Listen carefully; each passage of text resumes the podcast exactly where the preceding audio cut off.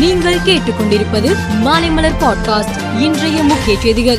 மாநில சிறுபான்மையினர் ஆணையத்தின் சார்பில் நடைபெற்ற கருணாநிதியின் நூற்றாண்டு விழாவில் கலந்து கொண்ட முதலமைச்சர் மு ஸ்டாலின் சிறுபான்மையினர் நலன் காக்கும் ஏராளமான திட்டங்களை திமுக அரசு தொடர்ந்து செய்து வருகிறது. சிறுபான்மையினர் உரிமைகளை காக்க மக்கள் மன்றத்திலும் திமுக தொடர்ந்து செயலாற்றும் என்று உறுதியளிப்பதாக தெரிவித்திருக்கிறார்.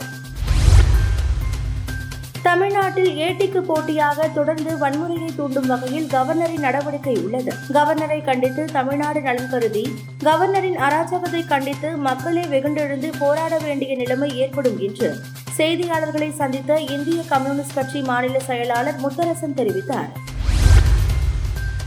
தவறு நடக்கும் போது கண்ணை மூடிக்கொண்டு இருக்க முடியுமா?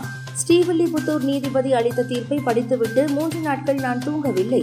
அமைச்சர்கள் விடுவிக்க கோரி மனு அளித்த போது முதலில் எதிர்ப்பு தெரிவித்த லஞ்ச ஒழிப்பு போலீஸ் விசாரணை அதிகாரி பின்னர் தனது நிலைப்பாட்டை மாற்றிக் கொண்டுள்ளார். இது மிகப்பெரிய அதிர்ச்சியை ஏற்படுத்தியுள்ளது என்று நீதிபதி ஆனந்த் வெங்கடேசன் அதிருப்தி தெரிவித்துள்ளார்.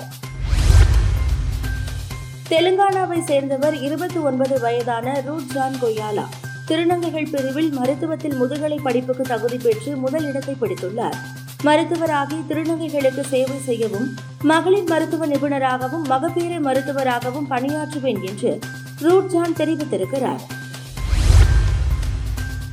பாகிஸ்தான் ஊடகங்கள் இந்தியாவின் சந்திரயான் நிலவில் இறங்கும் நிகழ்வை பிரபலப்படுத்தி இந்த செய்தியை மக்களுக்கு எடுத்து செல்ல வேண்டும். இது மனித குலத்திற்கே ஒரு மகத்தான தருணம்.